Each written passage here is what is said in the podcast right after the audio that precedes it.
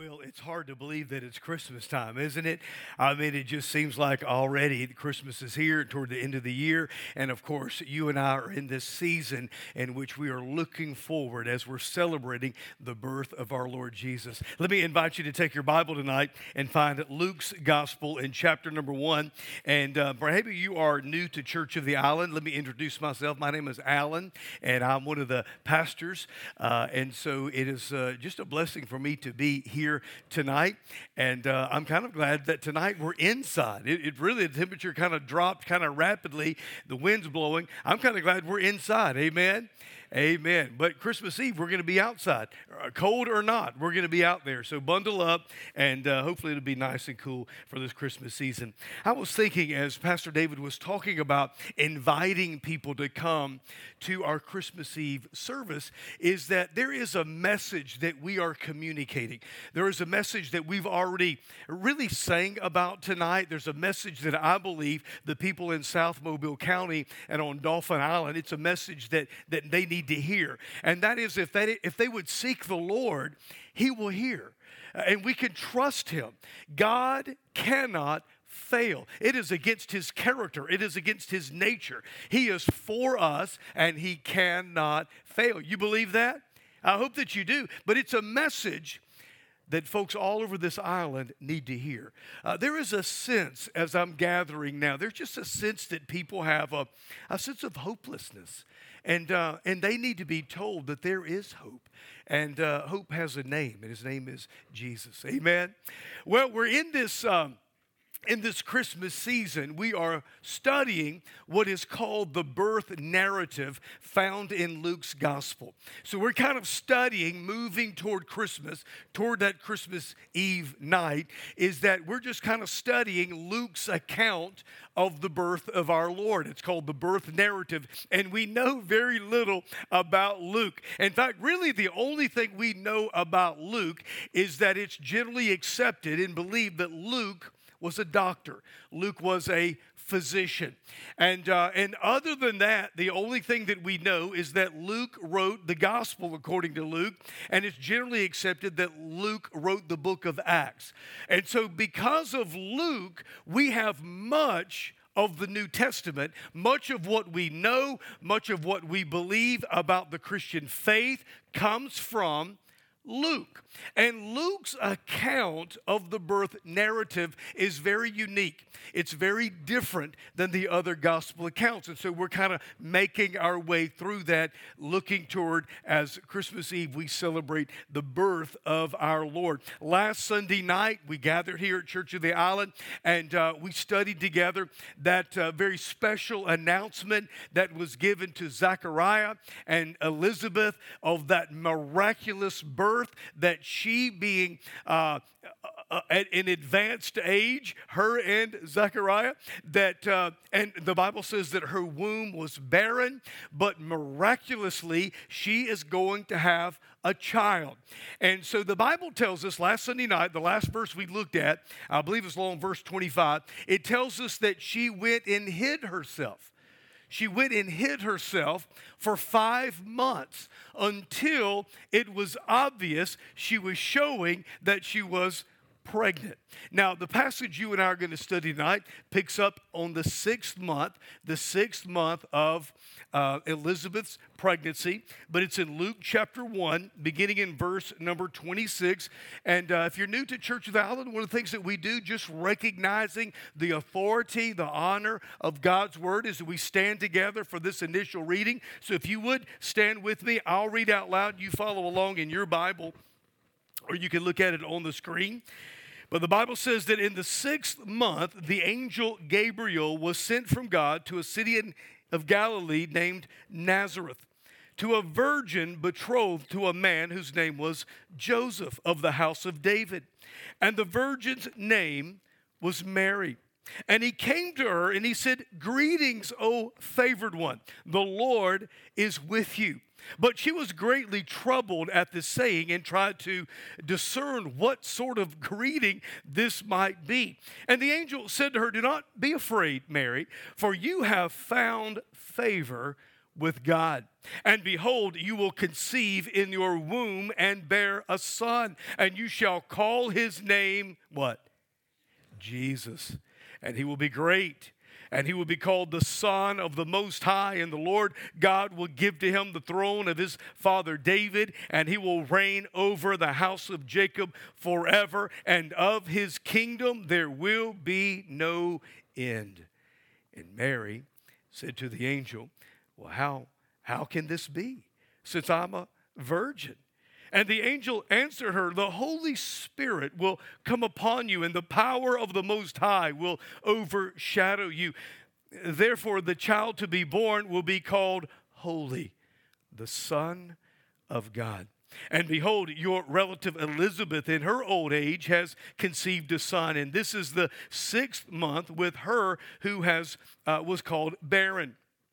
Now, verse 37, a verse that we all should take to heart and have uh, just memorized in our very souls for nothing will be impossible with God. And Mary said, Well, behold, I, I am the servant of the Lord. Let it to be to me according to your word. And then the angel departed from her. This is the word of God. You may be seated. Can I ask you a question as you're finding your seat there? How many of you have played or familiar with Jenga? Raise your hand if you ever played Jenga. Raise your hand. Most, most every one of us. Actually, if you played, I know you, you all right, very good. Actually, are you good at it? Pretty good. I'm, I'm, sure you're very good. Uh, Jenga. So if you're not quite as familiar with, with Jenga, let me tell you a little bit about it. There's, there's 54 little, little blocks of, of wood, 54 of them. They're stacked 18 stories high. There are three little blocks on each level. And each of the players that play, you are to, to remove a block and then put it at the top without toppling the, the tower over. It's, it's a fun game. And if you've, if, if you've ever played, here's a couple of things that you learn as you play Jenga. One of the things that you learn is that there are some blocks that are just unnecessary. Uh, they're, they're not supporting, they're not a part of the structure, they're really just unnecessary, and you just kind of poke them or you pull them and you rearrange it. So there are some of the blocks that are unnecessary. There are other blocks that are absolutely essential. They are foundational to the structure and the stability of the tower. So that's one of the things that you know when you learn about Jenga. What I want to say to you tonight is this, and the reason I talk to you about Jenga is that I want to make a statement to you, and I want to make sure that you you get this. In fact, I want you to kind of catch my eye. I want you to put a smile on your face so I know that you got it. What you and I just read about the virgin birth and the DNA of Jesus is foundational to the Christian faith. It is, it is absolutely essential. As a matter of fact, if you toss out the virgin birth, if you toss it out, the, the DNA of Jesus, the, the roof of the Christian faith just collapses. So it's important that you and I, in this study together, we take some time tonight, and I want to show you in the scripture how crucial, how essential this is to our faith, to what we believe, and even the forgiveness of sins. So I want you to do something first, if you would. I want us to kind of look, if you would, back at verse number 36. We'll put it on the screen here. And behold, your relative Elizabeth, in her old age, has also conceived a son. And this is the sixth month with her who was called barren. So Mary, of course, is a virgin, and the angel says to her, Well, Mary, you have found favor with God, and you are going to have a child, but not just any child the Christ, the Savior, the anointed one. He will be called holy, the Son of God.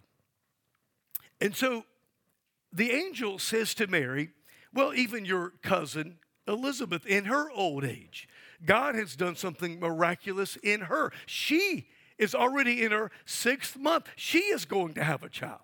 So we read about this miraculous thing that God has done in the womb of Elizabeth. Well, what I want you to, and you probably know this, but actually, we actually read about that kind of miracle all throughout the Bible. As a matter of fact, in Genesis, in chapter 21, we read about Abraham and Sarah. And Sarah was 90 years old, and God did the same thing. God miraculously opened her womb, and Sarah conceived and had a child.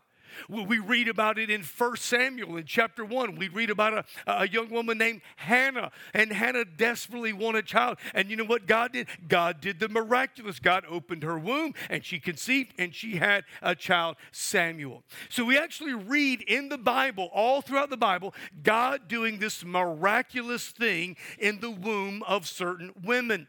But what you need to understand, and we need to make sure that we have in our minds and our hearts, is that what we read here in Mary Mary is much more, much greater than, than a, an opening of a womb. It is a virgin giving birth to a child. I mean, this is phenomenal. This is, I'll tell you what this is. This is impossible. It is, it is biologically, physiologically, it, it is scientifically impossible. But here we read it and it's crucial, it's essential to our faith. So, if you have a pencil or your pen, three or four things I want us to, to understand about this truth as we think about the DNA of Jesus and the virgin birth. Number one, the promise of Scripture.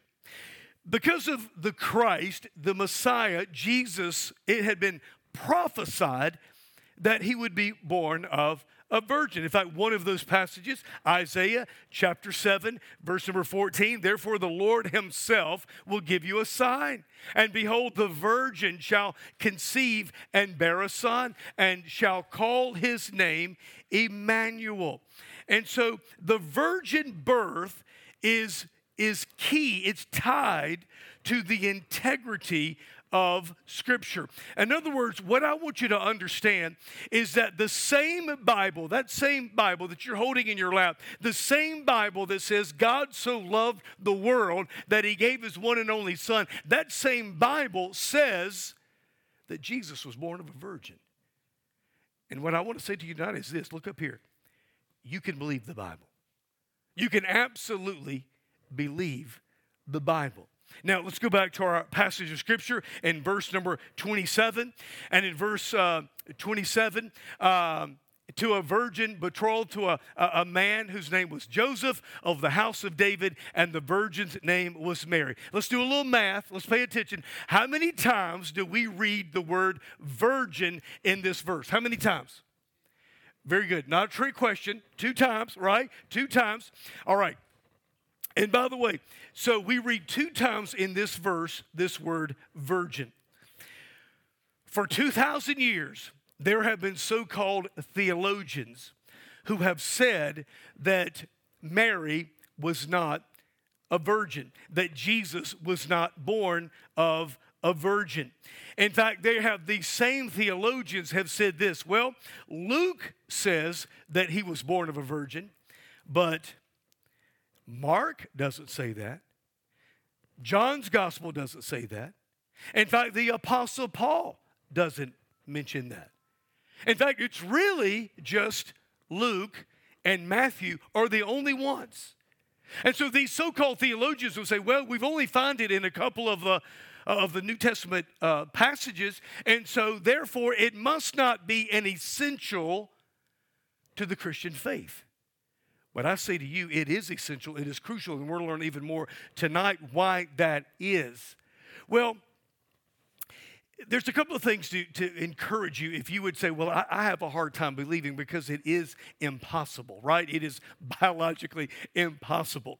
Well, a couple of things uh, to help settle this for you. Number one is um, there have been there have been those who have said, well, when you read that word virgin in the Bible, it can be translated uh, young girl. Well, here's the truth. The truth is, in the Hebrew, uh, that, that is true. It could be translated. But here's what you need to know about this particular verse right here. Uh, the word virgin there is the Greek word parthenos. And it absolutely, it only has one translation virgin. And so, if there's any question, could this be translated Luke chapter 1, verse 27? Could those words that are translated virgin, could they be translated? No. It's absolutely clear and precise in the Greek language. Let me give you another bit of evidence. Uh, Luke wrote this, and what was the profession of Luke? Was he an attorney? Was he a fisherman? No, what was he? He's a doctor. So now listen, 2,000 years ago, they didn't have MRIs and CAT scans and PET scans and all that. But here's what I absolutely guarantee you about Dr. Luke he knew about human biology. And not only was he a doctor, he was a historian. We studied that our very first week together. And here's what I'm saying to you what he wrote, he absolutely believed that Jesus was born of a virgin. Ultimately, what I'm saying to you tonight is this when you read it in your Bible, you can believe it. All right? So, number one, there's the promise of Scripture. Number two, there's the purity of Mary. The purity of Mary. Let's look at uh, the next verse in verse 28. And he came to her, that is Gabriel the angel, and said, Greetings, O favored one, the Lord is with you. And we read earlier tonight about Mary as the angel came to her and to, to give her the news. Well, it does say, and we read it earlier, that she lived in a small town, a small village uh, called Nazareth. Now, scholars tell us about Nazareth that the Jews in Nazareth kind of had a bit of a, a reputation. The Jews in Nazareth would do business with they would barter with the Gentiles. So other Jews in other regions looked down on the people from Nazareth. They looked down on them. Uh, I mean, uh, in fact, here's what we know. We actually know that years later, as word began to spread that Jesus was the Christ and Jesus was the Messiah, and uh, people would talk about the miraculous things that he did. And do you remember on several occasions they would go, Now, where is he from? Nazareth? And remember what they said? Can anything good come from Nazareth? Well, that's the reason why. The, people, the, the Nazarenes had kind of a, a bit of reputation. Well, that's where she kind of grew up, that's where she lived. For all that we know, she grew up in a, in a normal home, a normal family. We know that she did love God. She not only loved God, but she evidently fell in love with a young man named Joseph, and she loved him, and they were betrothed together. Now, that, that betrothal uh, arrangement uh, that happened in biblical times, it was, it was much more than an engagement. It, it lasted about a year. It was a legal arrangement. Now, they were not, they didn't live together, they were not to consummate the relationship, but it was a legal binding uh, in which the only way to break it off was by a divorce decree. And that's what Joseph was considering doing when he was told that Mary was with child. And you remember this same angel, Gabriel, who appeared to Mary, came to Joseph in a dream and a vision. Matthew chapter 1, verse number 20. But as he considered these things, that is to, to quietly, the Bible says, divorce Mary, behold, an angel of the Lord appeared to him in a dream, saying, Joseph, son of David, do not fear to take Mary as your wife. For that which is conceived in her is from the Holy Spirit. The angel said, Joseph, it's okay what is conceived in her is of God. Here's what, here's what the angel said to Joseph Joseph, Mary is still pure. Now let's, let's think about that. Over the last couple of thousand years, there have been some extremes when it comes to Mary. Uh, there is this one extreme in which there are some who deify Mary. They, they worship Mary. They pray to Mary. In fact, there are those who actually give Mary the title Queen of Heaven. And so, so, there are those who teach, and there are those who believe that Mary is the Queen of Heaven. She is the Mother of God. There's this same idea that uh, Mary um, was, was eternally a virgin, that she did not die. She ascended into heaven and she sits at the right hand of the Lord Jesus Christ right now. There are those who believe that. And therefore they pray to Mary and they worship Mary. Well, let me tell you about those six things. Those six things are not found here. Those six things are not found in, in the Bible. Now, what we do believe is this is that Mary was an ordinary woman, but through whom God did the extraordinary. What we know and what I believe about Mary is that Mary had an incredible, an incredible faith and trust and belief in God. I mean, phenomenal in her faith. She was an incredible woman of faith, but she's not to be worshiped. As a matter of fact, I believe in some way that Mary could stand before you tonight. I think Mary would say what, exactly what she said at that wedding feast when Jesus began his earthly ministry Do as my son says follow him. So there's this one extreme in which there are those who deify Mary, but then there's this other, as the pendulum swings, there's this other extreme in which there are those who, who defame Mary. And again, for 2,000 years, there have been those who said, you know what? Mary was not a virgin. In fact, there have been rumors for nearly 2,000 years that Mary was raped by a Roman soldier all kinds of excuses, all kinds of theories, all kinds of things, other than the fact that Mary was a virgin. There are a lot of places that I don't want to be. There are a lot of places that I never, never want to be. Let me, let me tell you one of the main places I never want to be. I, I don't ever want to stand before the judgment.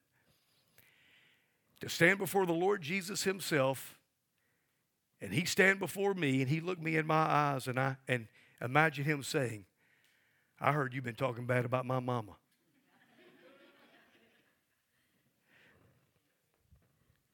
if you don't believe that she was a virgin, then you believe that she was an adulteress.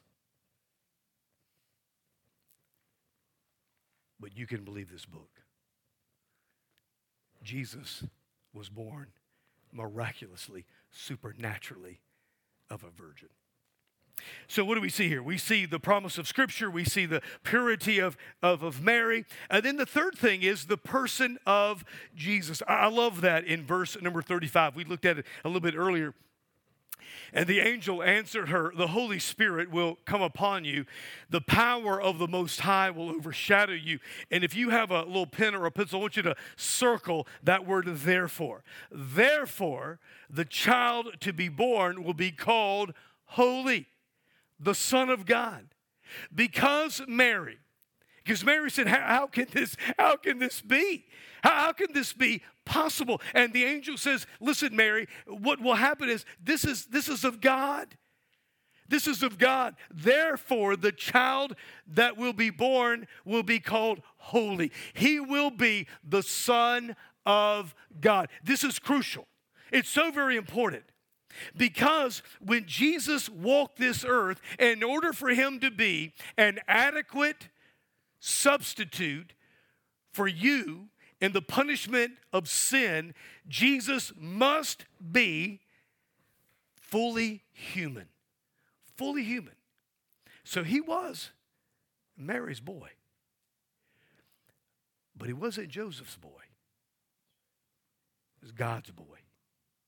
Because watch this the blood that flowed through his veins and arteries was not the blood of Joseph, not the blood of Adam, because if he was born of Adam, if he was born of Joseph, then he would have been born with a sin nature, tainted blood.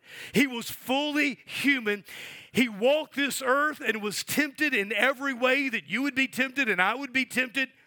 And he was absolutely sinless because the blood that flowed through his veins and arteries was the blood of God.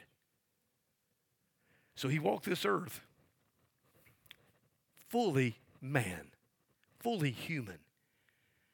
But when he suffered and he bled on that cross, the blood that spilled out on a little dusty hill of Calvary, was the blood of God, absolutely spotless and sinless. You see why it's essential that Jesus was virgin born. It's in his DNA. the DNA of our Lord Jesus, the purity of Mary, the person of Jesus. Let's think lastly about, and I love this, the power of God. The power of God. Uh, verse number 37. And so I love this. I mean, this is a verse that you and I need to memorize. We ought to share with other people. Nothing is impossible with God. Do you believe that? Now, why, first of all, why did the angel say to Mary, Mary, nothing uh, will be impossible with God. Well, he's answering her question when she asked, How can this be? How will this be since I am a virgin? And, and the angel is, and by the way, I love his answer. As a matter of fact, I think we actually learn more about what the angel did not say than what he did say because the angel did not go into great detail explaining to Mary how this was going to happen. He did not go into great detail and into why it was going to happen. What he did was he pointed to the who, and the who was God. Mary, you don't need to know all the how. You don't need to know all of the why. What you need to know is that nothing is impossible with who? God. Now, it is a mystery. I mean, it is miraculous. I mean, I mean listen, I mean, it is biologically impossible. I, I get that. Scientifically impossible. Absolutely. It, it is both a, a mystery and a miracle. But can I say this to you? It is also a mystery and a miracle of how God would place on Jesus all of the sins of all mankind. I mean, you think about this. The Bible teaches that God took 2,000 years ago on that hill, God took every sin that had ever been committed from the Garden Eden all the way up to that time and then, then forward. Your sin, my sin, our children's sin, our grandchildren's sin, all of the sin that ever would be committed, He brought all of that sin together and He placed it on His Son, Jesus. That is a miracle and that is a mystery. It's also a mystery of uh, and, and, a, and, a, and a miracle of how God raised him back to life after being dead three days. It's a mystery, it's a miracle. But here's the takeaway. Are you ready? Here's the takeaway.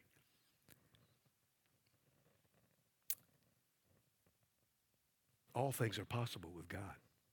Nothing is impossible with God. That's the takeaway. Eh, eh, eh, listen, I, I don't know what you're going through in life, I don't know what you're facing. I know that God is able. What, what this virgin birth, what it teaches us is that nothing is too difficult for God. Nothing is impossible with him. God is able. In fact, I want you to close your Bible and I want you to look up here. Here's the takeaway. Here's what I want you to walk away with tonight. Here's the message God is able. Whatever the storm you're going through in your life, hey, God is able. Whatever is happening in your life, maybe physically, maybe you need physical healing. Listen, God is able. He is able. Whatever it is in your life. It, listen, it may be beyond human hands, it may be scientifically impossible. Here's what I know without a doubt standing before you tonight He is able. He is able. And if there's a message that we need to communicate this Christmas season, if there's a message that we need to communicate Christmas Eve, if there's something that you maybe need to share with someone when you get home tonight, or, or maybe call someone when you leave here, remind them God is able. Even when the world says impossible, God is able. Amen. Let's pray together. Let me just pray for us. Worship team's going to come and and again, I, I, don't know what that looks like for you. I, I don't know if it's if it's physical in nature or emotional or spiritual, relational. Maybe there's a relationship financial. He is able. God is able. Nothing is impossible with God. And we need to know that. We, we need to trust that. We need to believe that. So let's do this. Let's just take some time. Let's just enter into a time of prayer. Uh, Pastor David's going to be here. He's a prayer warrior. He'd love to pray with you, pray for you. It may be that tonight it's time for you to take your life and trust Him with it. I love that song that we sang before our Bible study. I sought the Lord and He heard me. I trust Him. I believe in God. He cannot fail. He cannot fail. Do you need to seek the Lord tonight for yourself or for someone else? He is able. And so, Lord, tonight we come before you. And in these next moments, we're going to pray. We're going to cry out to you in prayer. We're going to cry out to you in song. We're going to seek you, dear God, and we pray that you hear us. We pray that you hear us. Hear our cries for ourselves or for our friends or for our children. Hear us. We trust you. We believe in you. You cannot fail. Nothing is too hard. Nothing is too difficult. Nothing is impossible with you because, God, you are able. Even when those say it is impossible, when they say that it is beyond technology or biology, you are able. So, God, tonight, hear us. Hear us as we cry out to you. In Jesus' name, amen. Let's stand together. Let's worship together.